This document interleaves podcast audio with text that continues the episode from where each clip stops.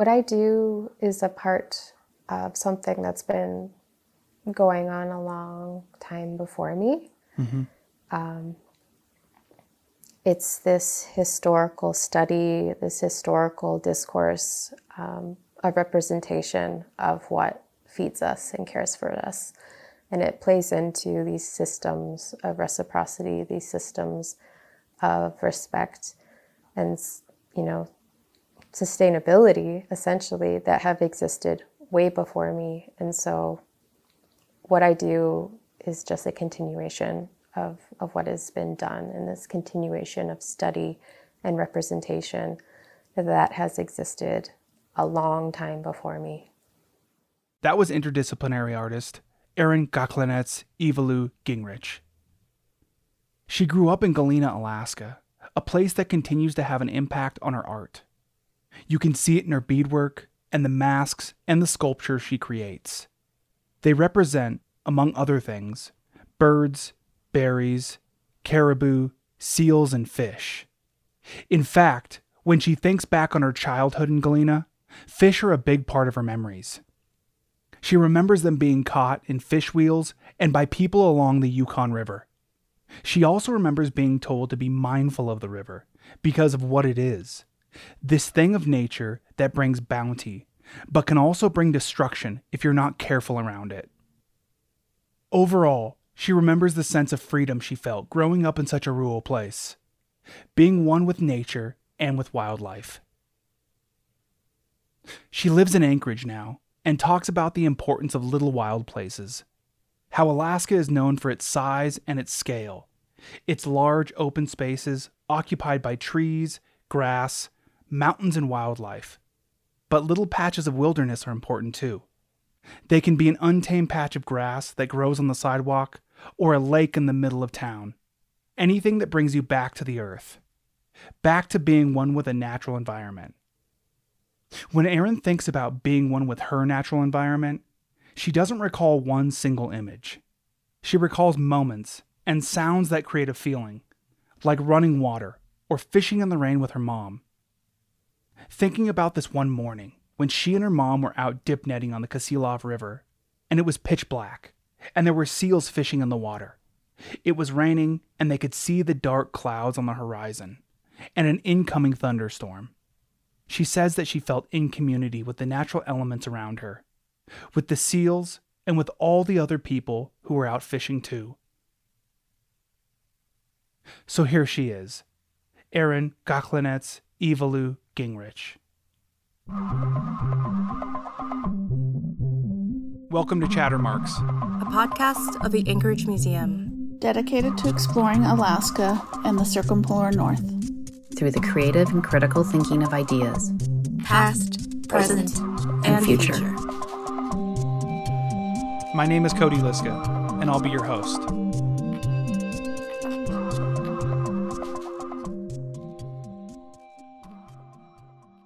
When was the last time you went fishing? The last time I went fishing was um, it was last summer. Sometime, I don't. Um, I can't pinpoint it. Like sometimes I feel like spending time with the the river is not always something like that's completely immersed in fishing yourself. Like, I feel like fishing is so many different things. Mm-hmm. um, I guess like defining what fishing is is is the question. I really like what you just said. Spending time with the river. I wonder, what does that mean? Um, for me, that means like going going to visit. Um, and sometimes that means just walking on the beach or the banks. Um, sometimes that means going and being on the water. Sometimes that means going and helping other people fish and not necessarily putting the net in yourself. It's just uh, putting in that time with that, that place. Do you have any favorite spots? Um, I don't think so. I think I just love all of it. you know, that's great. You know, I wonder when you think of a fishing spot or going fishing, and again, I, I love what you said about spending time with the river. And it also sounds like you love just being out there. You know, you don't need to be out there with like a fishing pole in your hands and actively trying to catch fish. It's it's about the experience of nature and people. And I wonder if you maybe have like an image in your mind that you could explain or describe. When I think of the word river, like there's there's not one place that that comes to me. Um, I think that there's there's this feeling, and it's like this, like hearing the running water. Like Mm-hmm. that's a huge part of the feeling, and I guess that's not a that's not a you know an image, but that is that sound that creates that feeling, and then the um, the image changes. Like sometimes I'm brought to like the Kasilof River. Sometimes I'm brought to the Yukon River or the Chena River. Um, yeah. I wrote this down and it kind of feels like it's not applicable anymore, but I'm going to read it. And what it is is it's a story of of my epic fishing story when I was a kid. And and I wonder if that'll help jog your memory of like an epic fishing story of your own or maybe just like an epic you know moment when you were out in nature. And, and that story is you know when i was nine years old i caught a hundred pound halibut on a salmon pole off my dad's boat. Yeah. We were in this cove and everyone besides me uh they were taking a nap. And i guess my dad had thought it was okay for me to be out on the deck fishing by myself because it was pretty shallow and it was really calm. And i think he thought there wasn't much down there you know? So i'm back there and you know i catch this this 100 pound halibut that's just massive you know on a salmon pole. And i i initially thought that you know the lure is snagged on something at the bottom but then i can feel the head shaking back and forth you know what the halibut does when you when you catch it. And uh you know so i start yelling for my dad you know i'm yelling like fish on fish on. And you know he runs back there and he uh he just kind of watched me like reel this thing in because i was a, about to be finished by the time he got out there. And he was just like oh my gosh you know? So you know we talk about that not super often but often enough to where it's like oh remember when cody caught that 100 pound halibut when we were all just trying to sleep you know do you have anything like that I I do um, totally, and it's it's less about yeah it's it's it becomes less about the catch and more about the experience and the environment around it. So Yeah. um, I think it was in 2019. Um, I was at fish camp with my family, and uh, the tide was I think at like three in the morning or something. So it was late at night, and it was later in the summer, so it was starting to get dark at night too.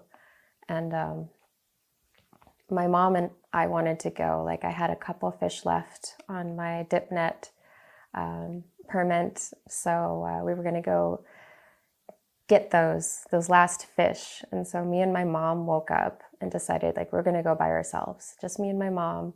I'm going to go dip net at the Kasilof, um, which is just a couple like a, a mile or so away from our fish camp. mm-hmm. And so um, we went and got on the the four wheeler, like, and so that this evening starts like even before we got on the four wheeler, before we got to the beach. Mm-hmm. I woke up and um, I saw like these birds, and they weren't birds, like there were bats out that night, and like they flew around me, which was really trippy and fun. Like yeah it felt like a Scooby Doo experience. Like, and then there was a moose hiding by the outhouse, and then we could hear like this this low rolling thunder in the background. And so we get on the four wheeler, we get to the beach, we see across the bay like this dark darkness and every once in a while we'll see like flashes of light like there was a thunderstorm across the bay and we get our nets in. It's still pitch black out, and um, it starts to rain, warm rain, like this very strange warm rain. There were seals fishing.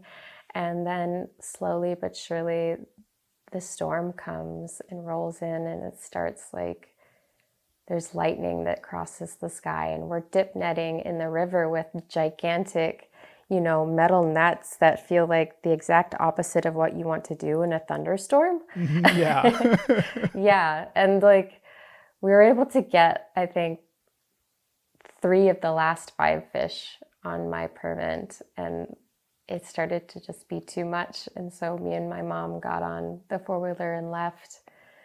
And as we were going back to fish camp, my dad was coming out to, to get us and ball us out for staying out in a thunderstorm fishing. Mhm, Yeah. yeah. And yeah, when we got home, the moose had walk- woken up and like we're walking around our, our cabin. And yeah, it was just this whole experience. And all to get, you know, these three fish and try to, to get the last of what, what we needed. But apparently what we needed was this like, this experience that was completely, you know, exciting from one moment to the next. Yeah. And um, yeah, the fish were just, of course, the the gift, the little ice cream um, on top of that that amazing event. Yeah, that sounds really special. You know, what I kept thinking of is, you know, you're out there and like you said, it's not always about the fishing, it's about the experience and you know, I'm thinking you know, you and your mom are out there in the elements, you know, in in these very active elements in nature and I imagine you just really felt part of all of it. Absolutely, um, I felt like I I've I felt in community, like with the water and with the seals and with Mhm. all the other fisher people that went out that day to to do what we were doing, and that's something um, that's such a gift to feel in community with where you are, with a place and with Mhm. with the environment. Like you feel like you're you're in communication with it, and you're not just um, you're not necessarily distant from it in any way. You're you're a part of it. Mhm. Yeah. I wonder who got you into fishing. Um, I think that for for me, like I don't know exactly, and I don't think it it could be like there's there's different levels of it. I think I grew up on the Yukon River in Galena. Um, my parents moved there when I was like three, and um, you know the the fishing there was such an important part of just everything. Like it was just so immersed in it, um, and I don't I don't remember like I don't have a fishing moment that it started. Like I was always aware of this practice and my grandma is Koyukon Athabaskan and comes from like she was raised in Nulato and so ancestrally it's like it's always been a part of me like Mhm. Yeah. a fishing culture a fishing and being in relation to a river has always just i think been ingrained And you were three years old, correct? When you moved to Galena. yeah You know, I wonder, and, I, and I'm really bad at this. You know, I feel like I don't have like people call it total recall, you know, where you can remember things from when you were very young. Um, but I'm going to see if you can remember anything from those younger years in Galena. I I actually tend to have like I have a pretty good memory. There's Okay. things I remember from when I was like one and two and Okay. three. so I totally I totally remember.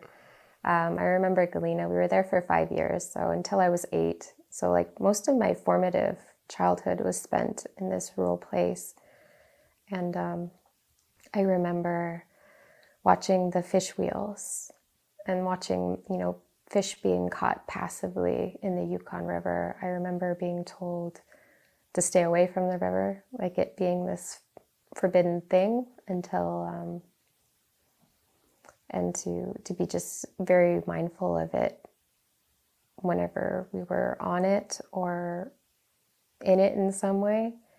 Um, I really enjoyed, like, I got to have this sense of freedom when I was little, being in a rural place, getting to play um, and create stories, and um, just be immersed in my own little my own little world in, in little wild places. I like that little wild places. What do you mean by that? Um, when I think of of wild places, um, they can be small. They don't necessarily like. I think people come to Alaska and like it's the space and it's the size and it's the scale. But um, Mm-hmm.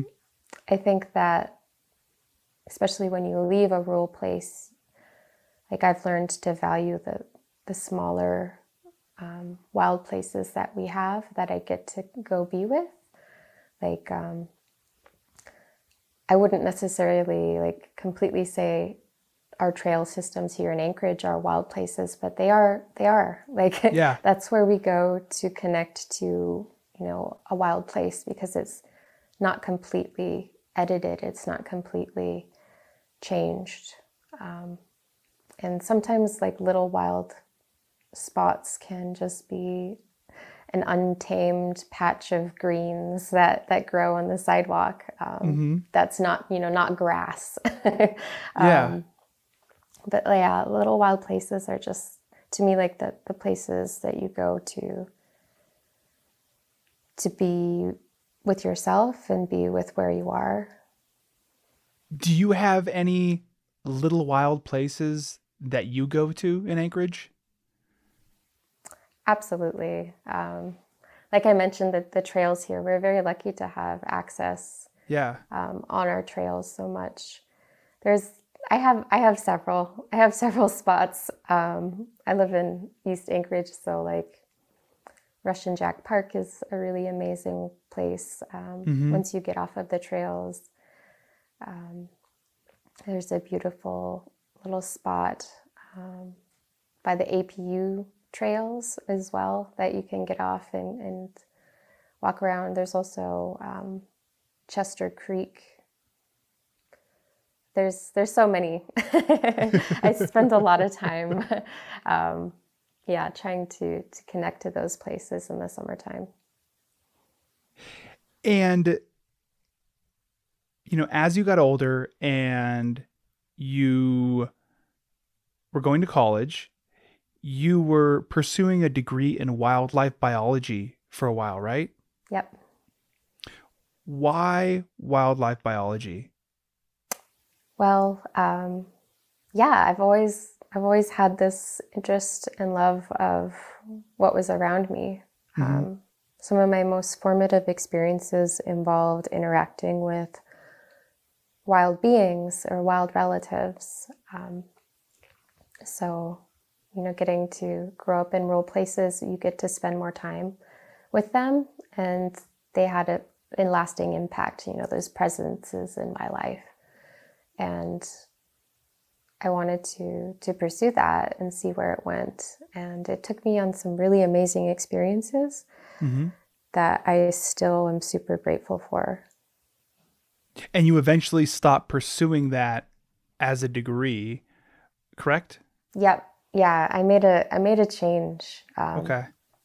yeah i was i was starting to have these experiences that were maybe a little t- not exactly what i wanted in those spaces and i was also like struggling with certain aspects of of that degree that didn't feel like um, i was where my skill sets were and uh, i had been taking art classes the whole time because it's just what's fun. Like Yeah. I had fun it, and it was um, I wouldn't say it was easy, but it came naturally. And I uh, I entered a mask into like the student juried art show, and I won best in show for for this mask that I had made, and I was like, maybe I should be thinking about this seriously. yeah. So, yeah, so I, I decided to make the change. Like after that, like I felt like it was a sign, um, a message for me to to react to and respond to. Mm-hmm. And what did that mask look like? That mask um, was my first seal mask, my first natchiq mask.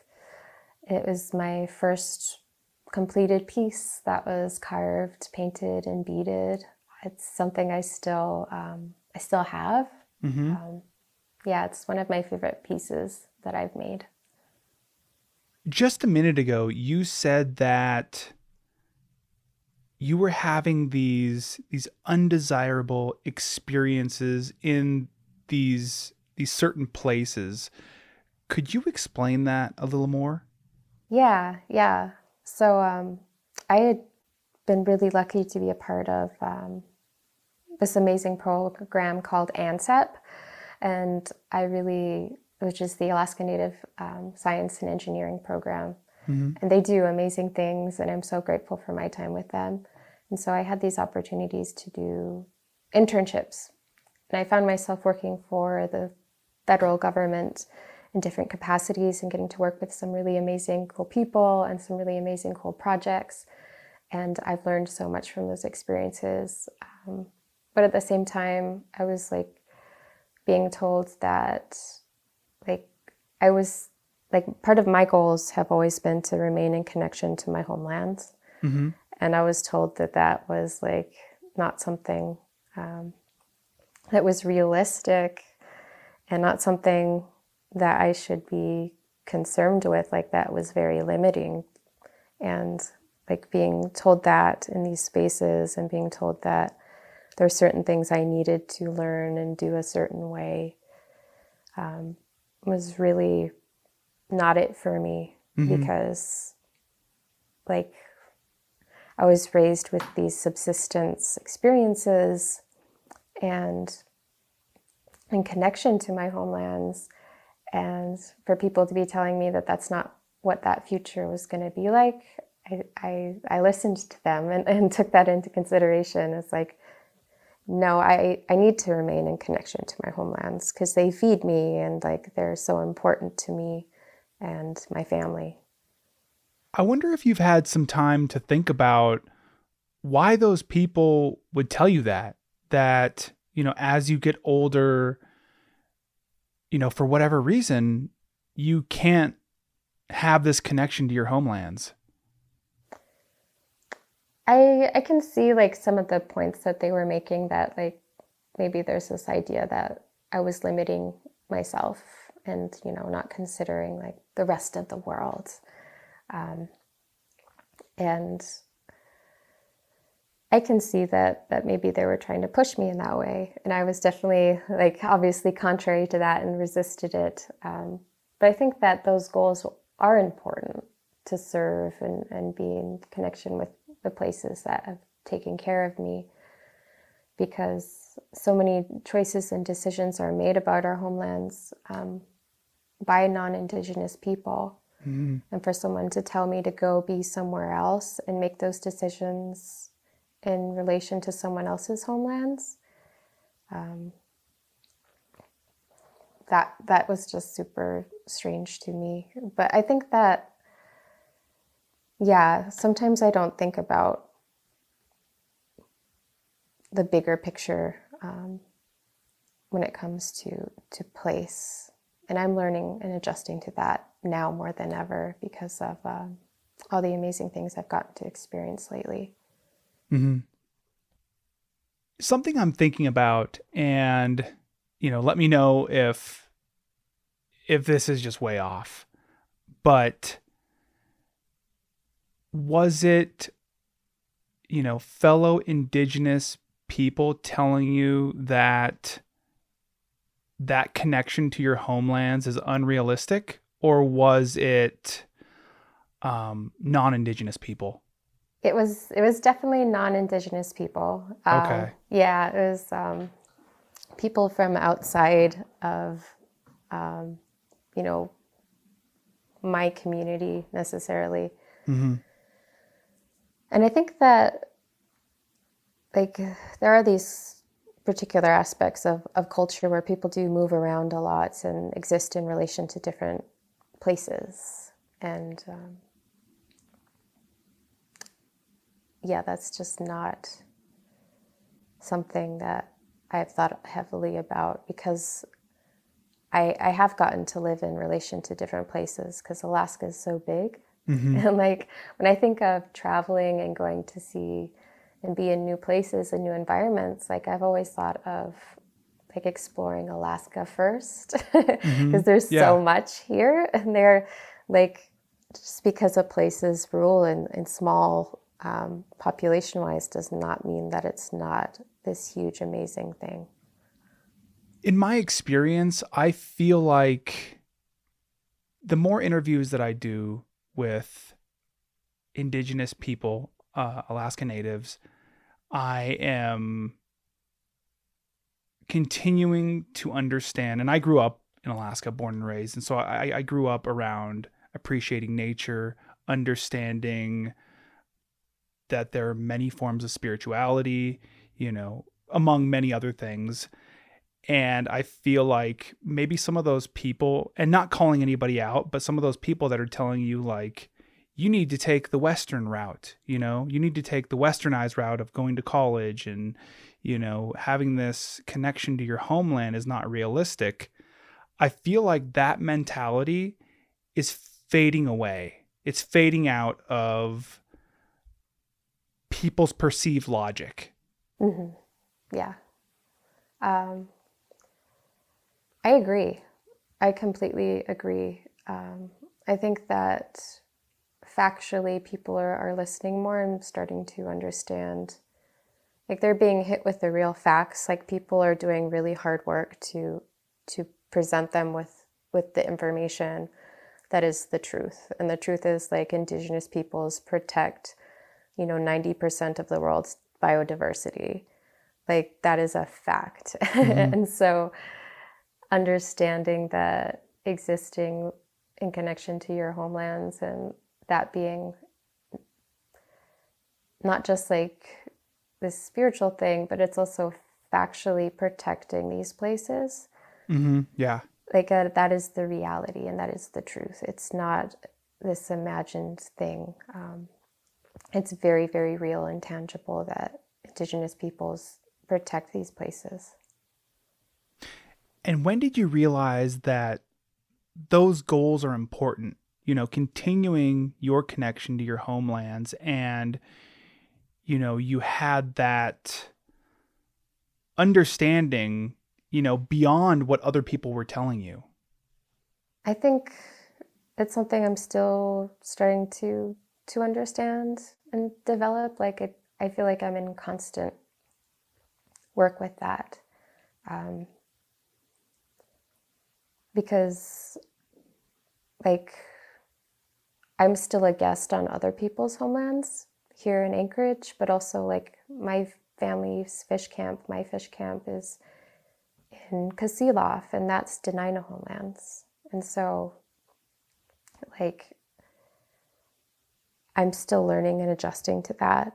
But, like, the first time I decided to go back to some of my family's homelands by myself, um, I was in college and I was like, I wanted to go to Nome to visit my elders.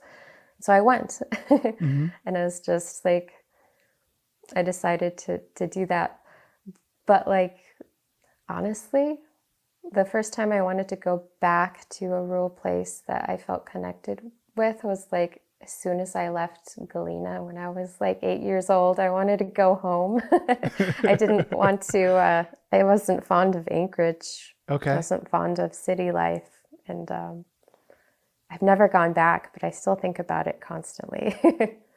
what was it about city life that just didn't mesh with you? life had just completely changed. Um, like there being paved roads, there being fences around people's yards, there being a yard that was like designated, mm-hmm. there being places that I wasn't allowed to go um, in my own neighborhood. Like that that idea was super wild to me. Like when I was little, my favorite things were to go play in the woods and like have that freedom and that space.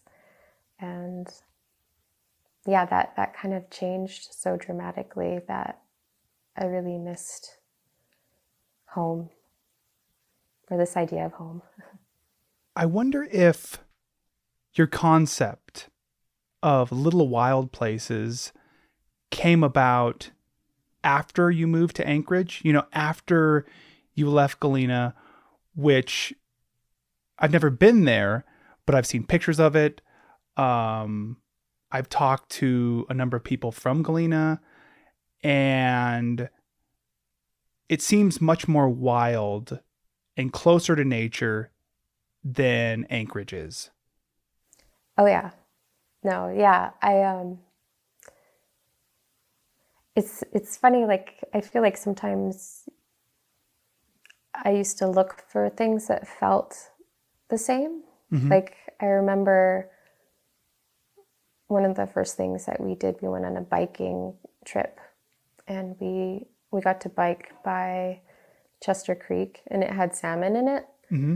And I remember that moment thinking like, oh, this is like looking for for little bits and pieces of Galena here. And I was like, oh, this is one of those bits and pieces. Like there's there's salmon in, in the water here. Like I got to feel a little bit closer to that place that I, I that really formed my idea of home and formed my idea of wild places. Yeah, yeah. It sounds like you found pieces of of things that reminded you of the things that you missed back in Galena. Yeah, absolutely. And um, I mean that's that's such a thing, right? Looking for those those moments, those bits of childhood, trying to reclaim them and reconnect to them. hmm Yeah. Yeah, they feel so important. And I wonder if, and this is just me talking from my perspective when I'm thinking about my childhood and I'm, you know, maybe looking at certain things with, you know, rose colored lenses. And I'm like, maybe I, you know, you're a wide eyed child and you're excited. And then, you know, the world hasn't beat you down so much just yet. oh yeah, absolutely. Um, my memories of of Galena, I know that they aren't completely like realistic.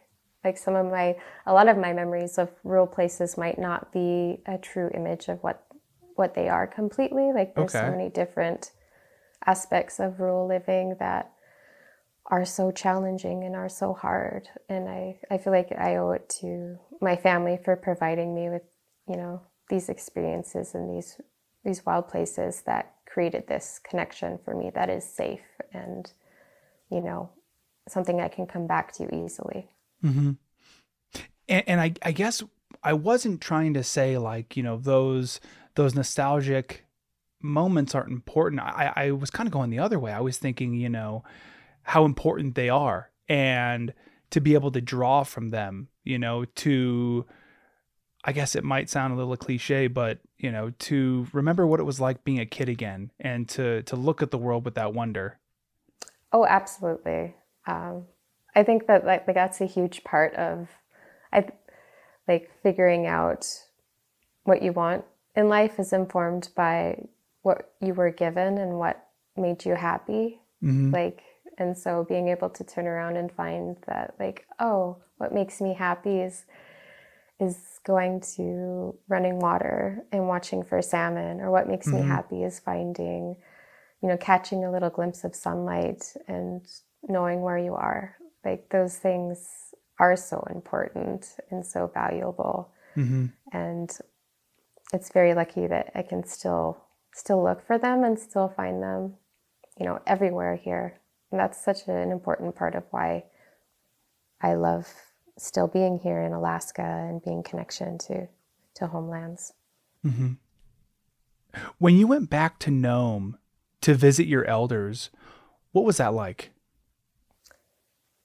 It was it was very different to go by myself and you know be in connection to places that used to feel a lot bigger Mm-hmm.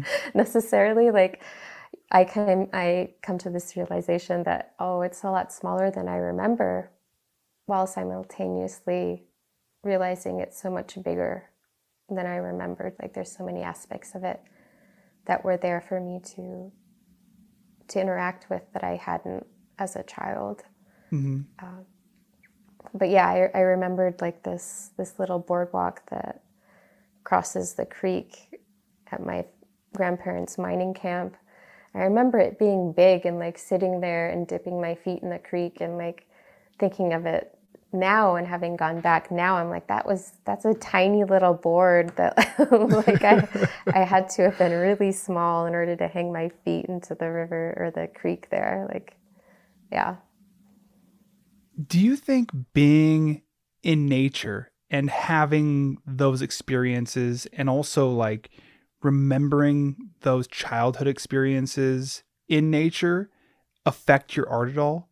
Absolutely, like one hundred percent. Um, I I just had a I just was a guest speaker for a college class, and um, when I introduced myself, I included photos of me when I was like two and three in Nome, um, because I remember like these experiences that I was given. Mm-hmm. And I cite them like they're citations for my practice because I am very lucky to have this memory of like being 2 years old and being brought to my first, you know, the first moose that my mom caught and watching my family do the work of taking care of it. Like I got mm-hmm. I get to cite that moment as being this generative event that has prompted everything that I do and, and the work I make because as an artist, I represent these gifts that we gather from the land. And I was taught from two years old how important and vital it is that we take care of them and mm-hmm. respect them and have reciprocity for them. So, absolutely. Could you describe that moment, the one with the moose? Yeah, yeah. Um, and yeah, it starts before we get there. Um, before we get there, like my grandmother was telling me, me and my brother, how important it was that we have to go take care of it. Like that the hunters went out and did the work, and we have to show up and take care of it. So, um, I, I was apparently like a very serious little person and like i remember thinking about it very seriously that it was like a job. We had to go do this work. And i remember walking through the willows which must have just been bushes but it felt like they were trees. And um, walking up and seeing the fur on the moose and coming up you know being brought to it and getting to look at it and getting to touch it and um, I just remember thinking that that was magic. Yeah. like it, it felt like magic. In what way? You know, you're you're you're talking about uh, this feeling of magic, and I feel like so many people have different understandings of you know magical moments. Mm-hmm. yeah.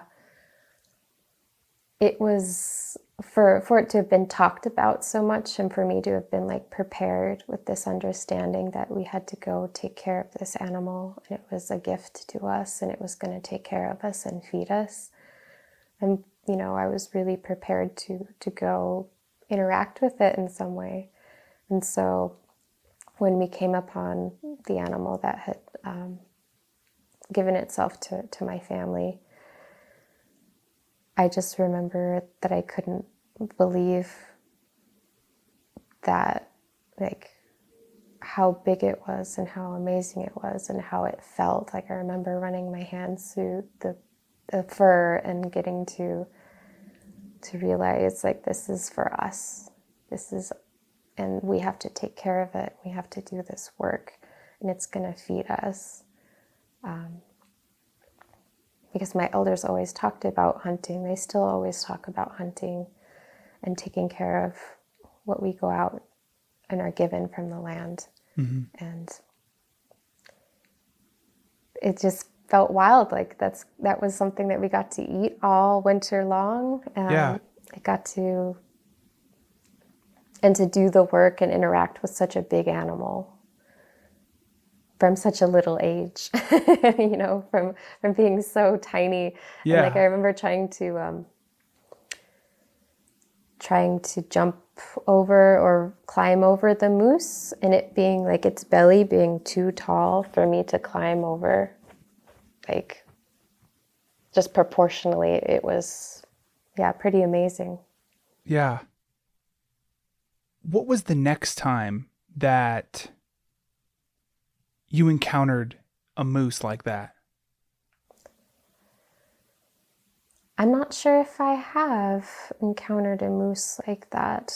Um, I've I've been around while people were hunting, um, and it, it changes. You know, there's different different times um, when you get to be brought into those spaces. But I'm not sure if I've had, you know, that that connection again. And it's been something that I've wanted to try to make an effort to, to go be present with.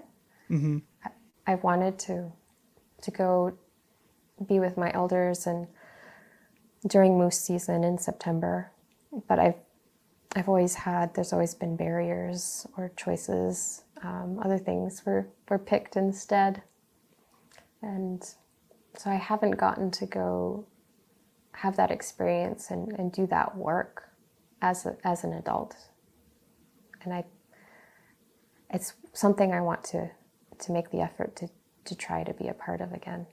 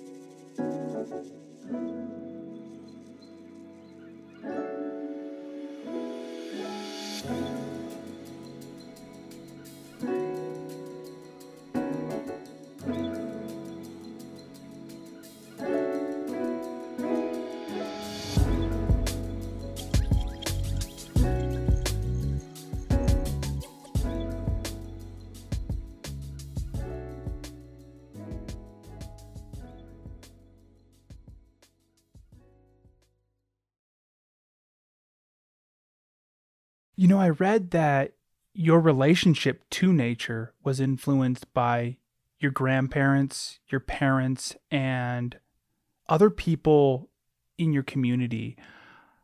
Maybe can you tell me about your grandparents, you know, and how they influenced your relationship with nature?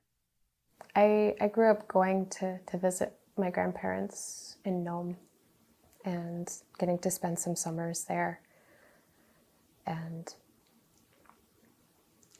they live, um, they have a, a house in town and they have a mining claim out of town, which is camp. And so at camp, there's running water that's funneled in from the creek and there's no electricity. And so kind of off the grid a little bit um, but still pretty close to Nome. And so they still live a most like they practice subsistence there while I was growing up. Pretty consistently like and they still do they still do that and so we would go and be a part of that. And uh, we would go berry picking when the berries would be ripe and i would be given this tiny little um, bucket to go pick berries in and to fill like um, couldn't have been more than like a cup sized but like i was still given that that job to to go do the work um, Yeah. so we could have blueberry pancakes and have these experiences. Um, and so I was just taught to do that work, like it was important, valued work. And I took it super seriously. Like I didn't uh, eat the berries from my bucket, which was pretty. Um, not everybody can do that. like, yeah, for sure. yeah. Um, but I was really, really raised with, with those experiences and and taught like, yeah, it's serious work when you go out and harvest and interact with these resources. Something that I'm I'm kind of catching on to and maybe I'm a little late on this, but you know, you've said now a couple times what a serious little kid you were. You know, you you appreciated the the gravity of these events. I I think so. I mean, I I really do yeah, it was just ingrained in me that this was important work and mm-hmm. not to um, be silly with it or not to be disrespectful with it. Um, I spent a lot of time like singing to myself and pretending a lot, which is probably why I'm an artist and telling myself stories. Yeah. Um, in these, you know, these these places that I got to grow up in, and so like there was time to be, you know, in your own in your own mind. Um, but when you're out harvesting or subsisting, like that was a time to be present mm-hmm. and to to take care of these things that you're being given because they're not always going to be there like i was always told they're not always going to be there so you got to to be do what's right how do you view the art that you create you know what does it mean to you what i do is a part of something that's been going on a long time before me mm-hmm. um, it's this historical study, this historical discourse, um, a representation of what feeds us and cares for us. And it plays into these systems of reciprocity, these systems of respect and, you know, sustainability essentially that have existed way before me. And so what I do is just a continuation of, of what has been done and this continuation of study and representation that has existed a long time before me. Do you feel like you have a different path as a working artist than what is maybe right now considered the norm? I think that there isn't any norm. okay. I, I'm not sure if there is. Like, I think that my path has been like sometimes it turns very quickly and lately it's it's changed and adapted very quickly and that's been pretty exciting and interesting to experience and try to adapt to mm-hmm. um, but i'm not sure if any artist could tell you if like there is a normal path as an artist. I think yeah. yeah.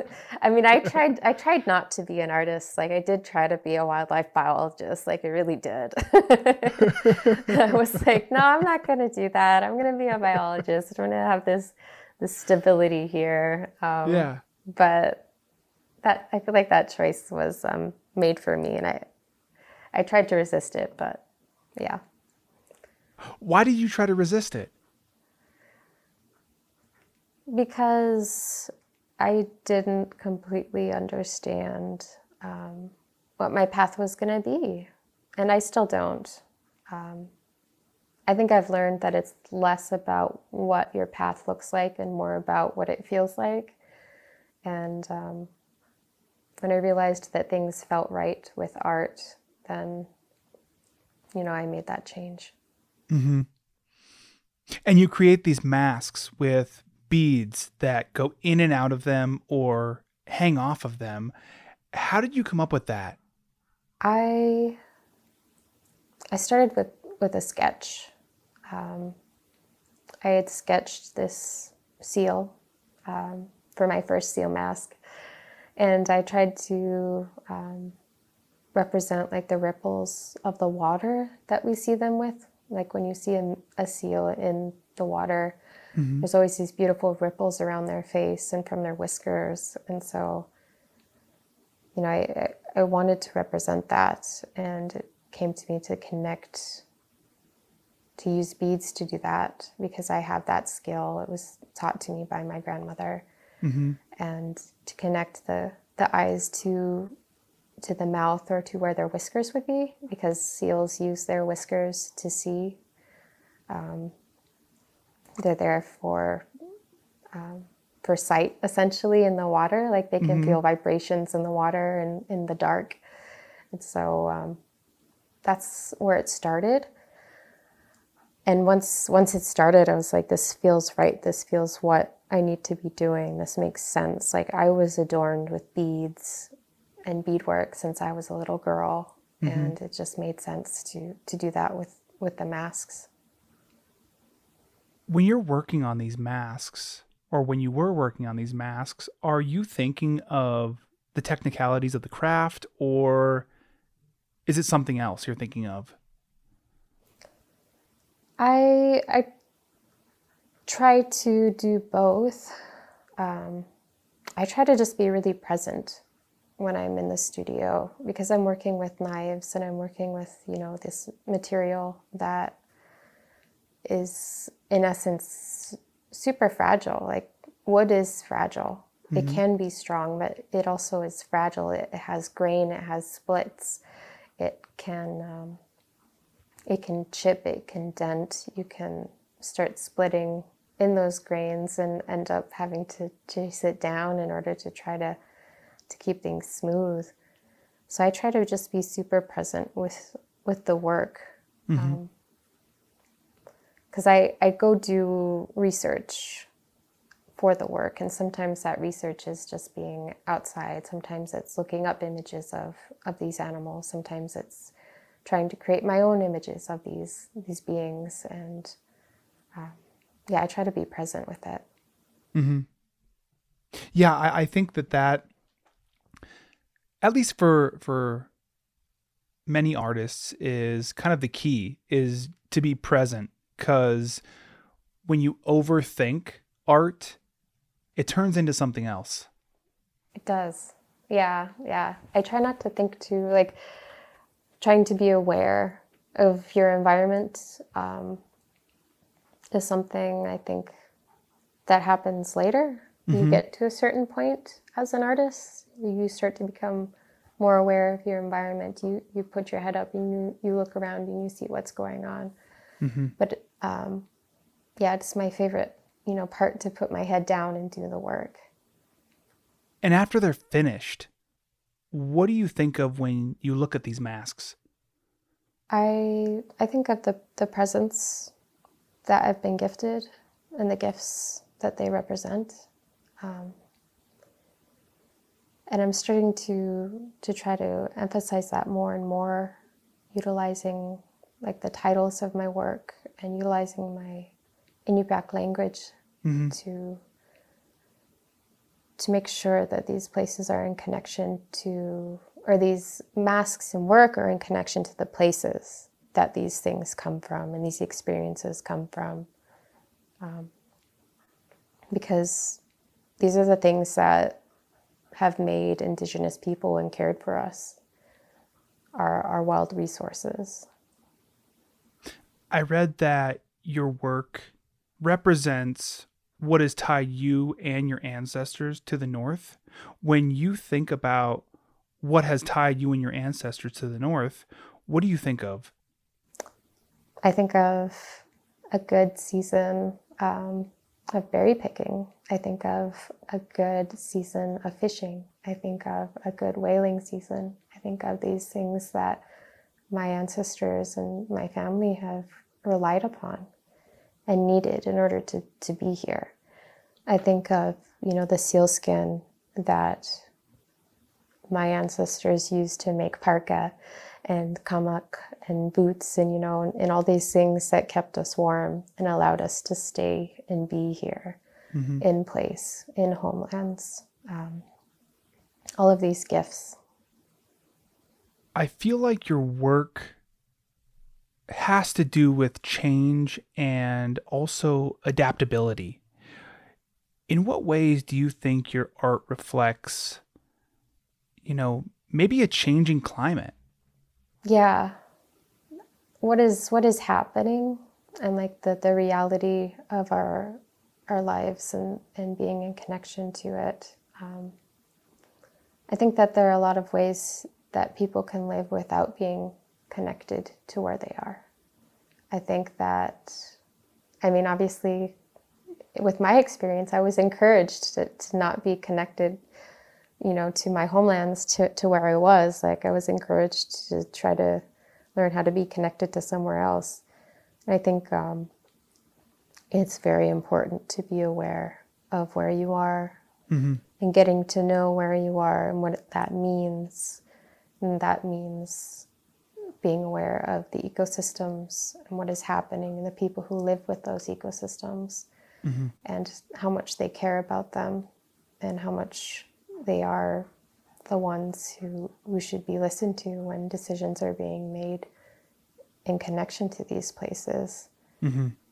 Um, yeah, everything is, is changing so much, and you know, our wild relatives adapt and change naturally. It's a part of their life cycles. It's a part of their their capabilities to exist is to change and adapt. Like ptarmigan change their colors every you know every winter and every spring and that's just natural for them it's something that just happens. Like salmon change every time they enter into fresh water. They start to develop their spawning colors and start to change. And that's normal you know?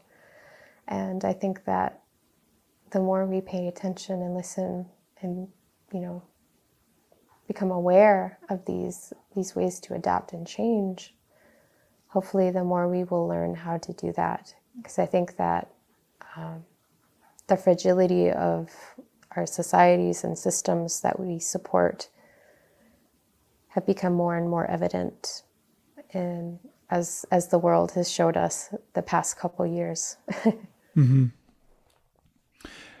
Where do you get new ideas for your art? um, i get new ideas from from research Okay. I call it I call it research um, because it is, um, and some of that research is going back to Nome and picking berries with my elders. Some of that research is going um, back to fish camp and fishing, and getting to know the fish more and spending more time with with them and spending more time taking care of that resource and learning how to use it better. Some of that research is just yeah being in place and being present with what you're being given. And like you're given these i've been given these amazing moments where we had cranes flying overhead as we were picking um, cloudberries on the nome teller highway. And like that that's a part of the research. Some of it is also in museum collections, looking at representations that have already been made and trying to understand and gain nuances from artists of, of the past. Um, that's part of it too. I like how you call it research. You know, like you were a serious kid. Do you feel like you're a serious adult? Um, I, I was just told that I, I'm a happy, I seem like a happy person. um, Okay. yesterday, and it's like, oh, okay, that's great. Um, but I do take, like, I I don't take my, I try not to take myself seriously. I, I don't think that benefits me too much. Um, but I do take my work seriously because my work, as I've said, is in connection to this thing that existed a long time before me.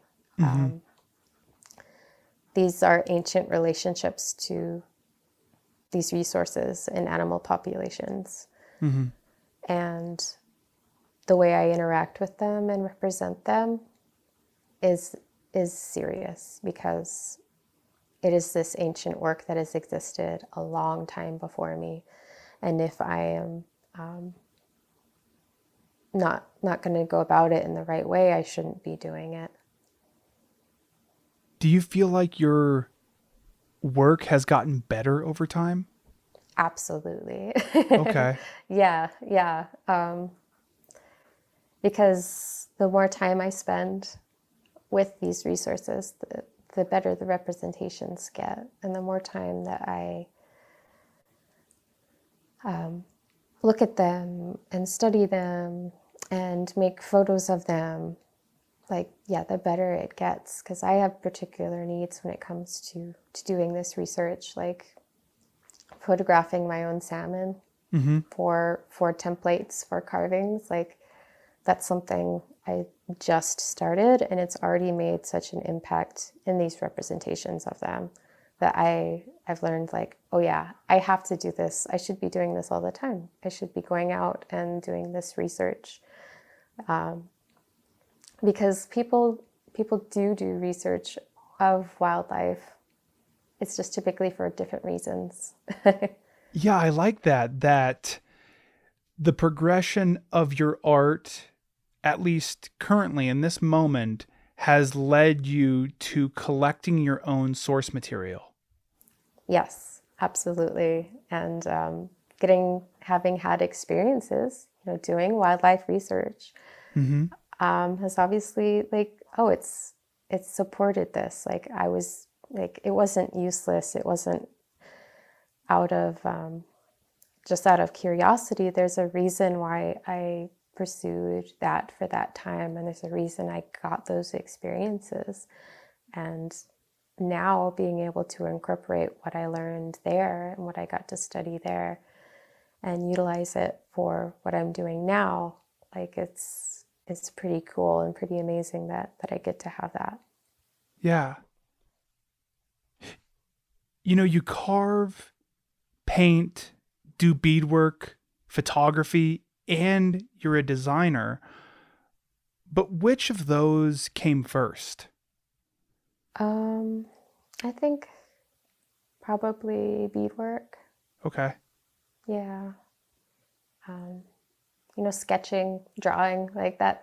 That, was, uh, I think it's everybody's first. Um, I loved to to make pictures when I was little, but um, yeah, I was taught to bead when I was really young um, by my grandma, and so that's one of the most formative things. Do you have any of those earlier pieces saved somewhere? I do. You do? Okay. I have one in particular that's like this really derpy looking seal, which is really like, it's so funny. Like, course it's a seal. I was obsessed with seals, so I like made an attempt to make this this seal um, barrette, and it's so derpy. Um, but um, yeah, I guess I was studying seals, you know, for a long time. And where is that? It's in my jewelry box with all the other beadwork, um, the beautiful things that I got, like from from my grandma growing up. She made me hair barrettes, and my mom made me hair barrettes, and my aunties made me hair barrettes, and um, it lives with them, even though it, it probably should be somewhere else. How often do you look at it? Not that often. Um, yeah, I haven't gotten to to go through and and like re reclaim and revisit those things. And maybe I should. Like maybe I need to because they're beautiful representations and yeah, part of this this history of making and being adorned with beads that is important to my work. Yeah, and the fact that you were doing it all the way back then and you're still doing it. You know, something that I think about is when let's just say artists, you know, because we're talking about you as an artist, when artists look back into their past and they're like, I've always been doing this. You know, it's a part of them, it's a part of you. hmm Yeah. Yeah, no, that's that's funny. I, I didn't come I didn't realize that that connection until just now. Like, oh, I, I've always been trying to represent seals. Like I've always been trying to represent these things. Um, but yeah, I like I said, I don't think I had a choice when it came to being an artist. Like if I did have a choice, I probably would have chosen something else because there's not a lot of guarantees and you know you get the stability that you make, which is very hard to make as an artist. Mm-hmm. Uh, but um, yeah, I've I'm surrounded by artists. Like my family is full of artists, so it also like I'm very lucky to have that too. Do they give you any advice? You know, we've been talking a little bit about just the uncertainty about being an artist. Do they ever give you any advice about, you know, something that reinforces what you're doing? There was there was times when I was um, sometimes told what to do, um, which I I was very contrary with. Um, I think that what what we've all learned together is that like I've had to find my own way to it, and I've got to go about it in in my own way, and that that's what's going to be successful for me is my own path and not this prescribed or um, set path necessarily. Yeah. And before we get too far away from it, what do you think it is about seals, you know, that that they've stuck with you for so long? Seals are just this this beautiful, beautiful thing. Um, my first interaction with with seal was an interaction with seal as a material, Mhm. um, as a as a hide, as as skin. I remember being gifted um, with this little pencil case that was made out of sealskin. and I remember touching it and like, like being confused. Like I remember thinking it was velvet, you know, Mm-hmm. because it was just so soft and, and beautiful Yeah. and um, and then like when we moved here to Anchorage, um, also uh, I think my first experience like with with them and their presence, like I can't remember. Like it's hard to pinpoint because like I know I've had experiences with seals in Nome. I know there's been experiences with seals in Sitka, like Mm-hmm. and when we moved here to Anchorage, we went to the Sea Life Center and I got to have experiences with them there. Um, they're just this, this super kind and benevolent beings that we get to share space with. Mm-hmm. And they've given so much to us as Indigenous people.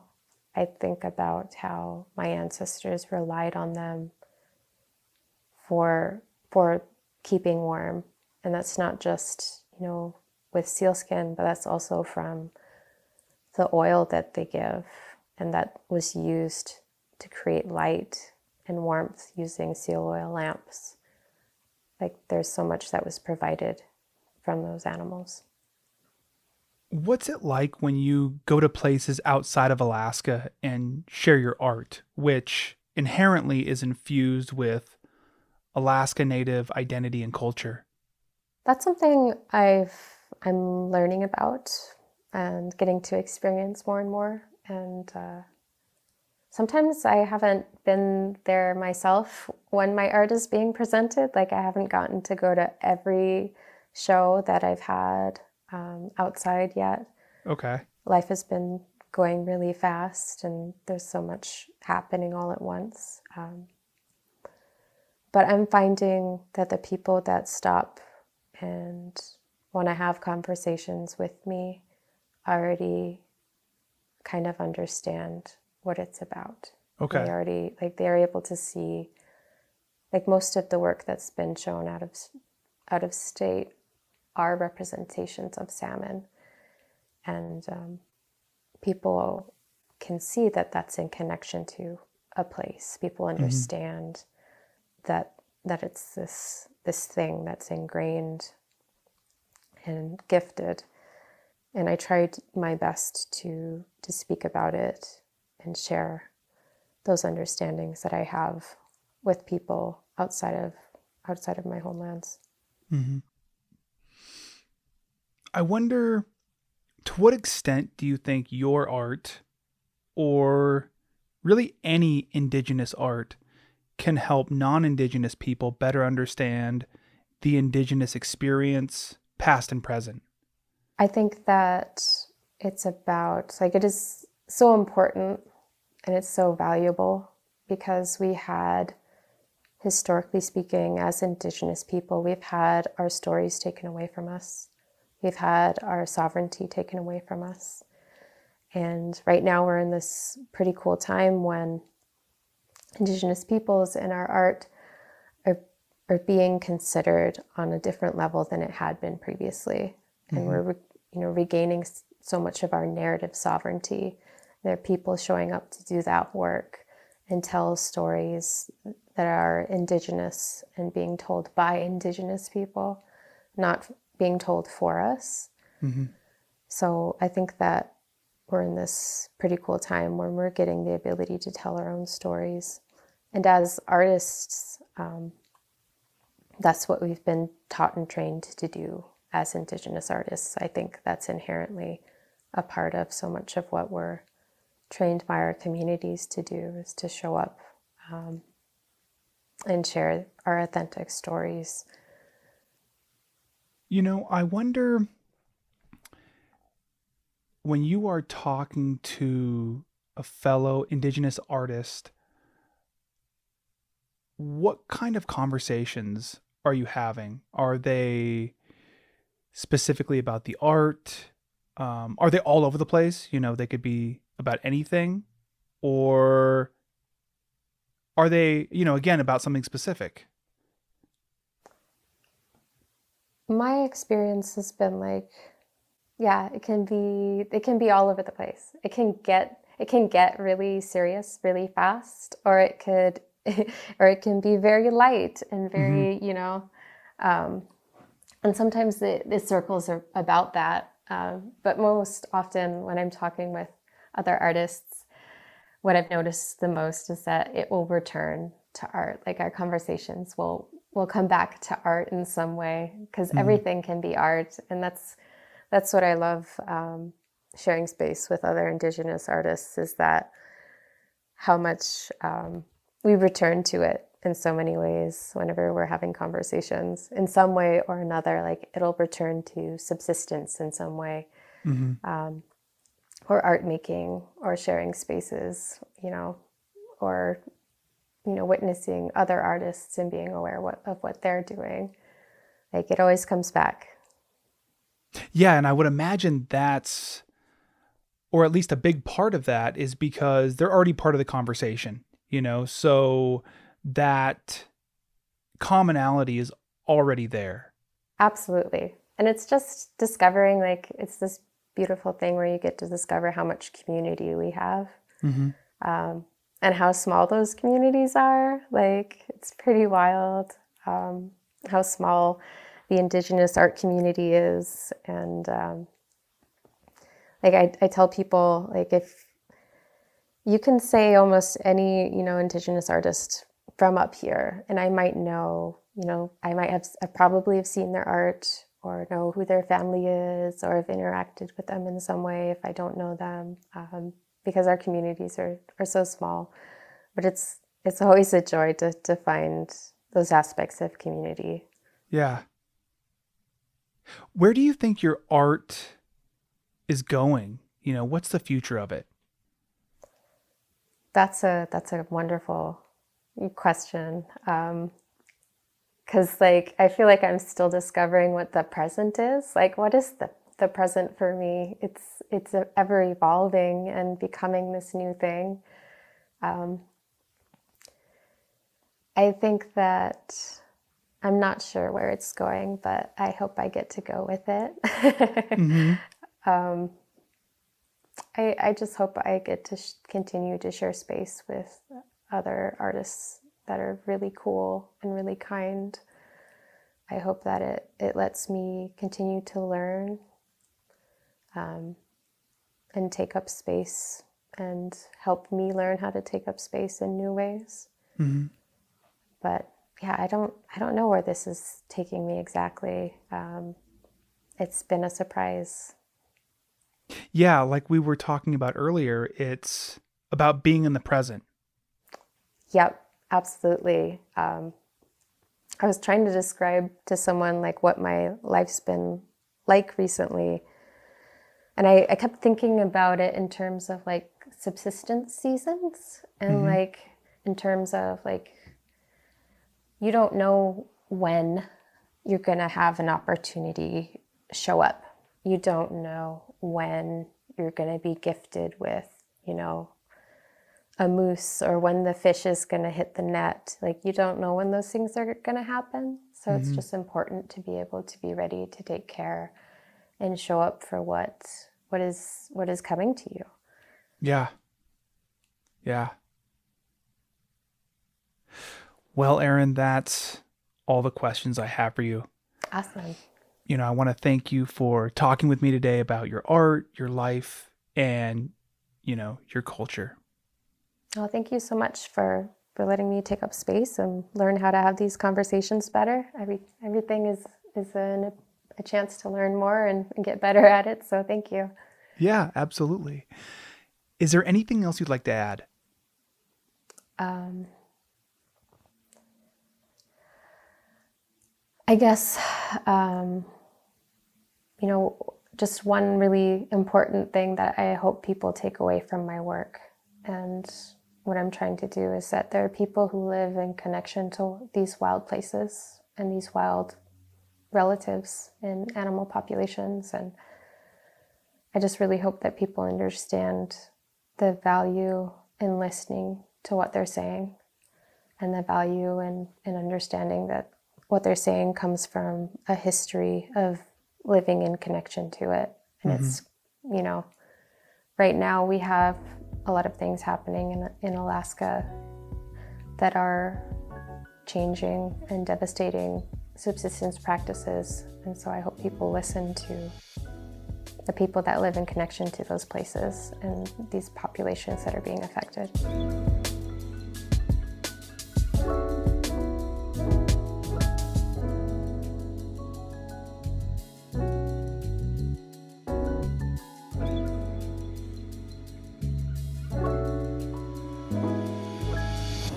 For more information about the Anchorage Museum, visit anchoragemuseum.org.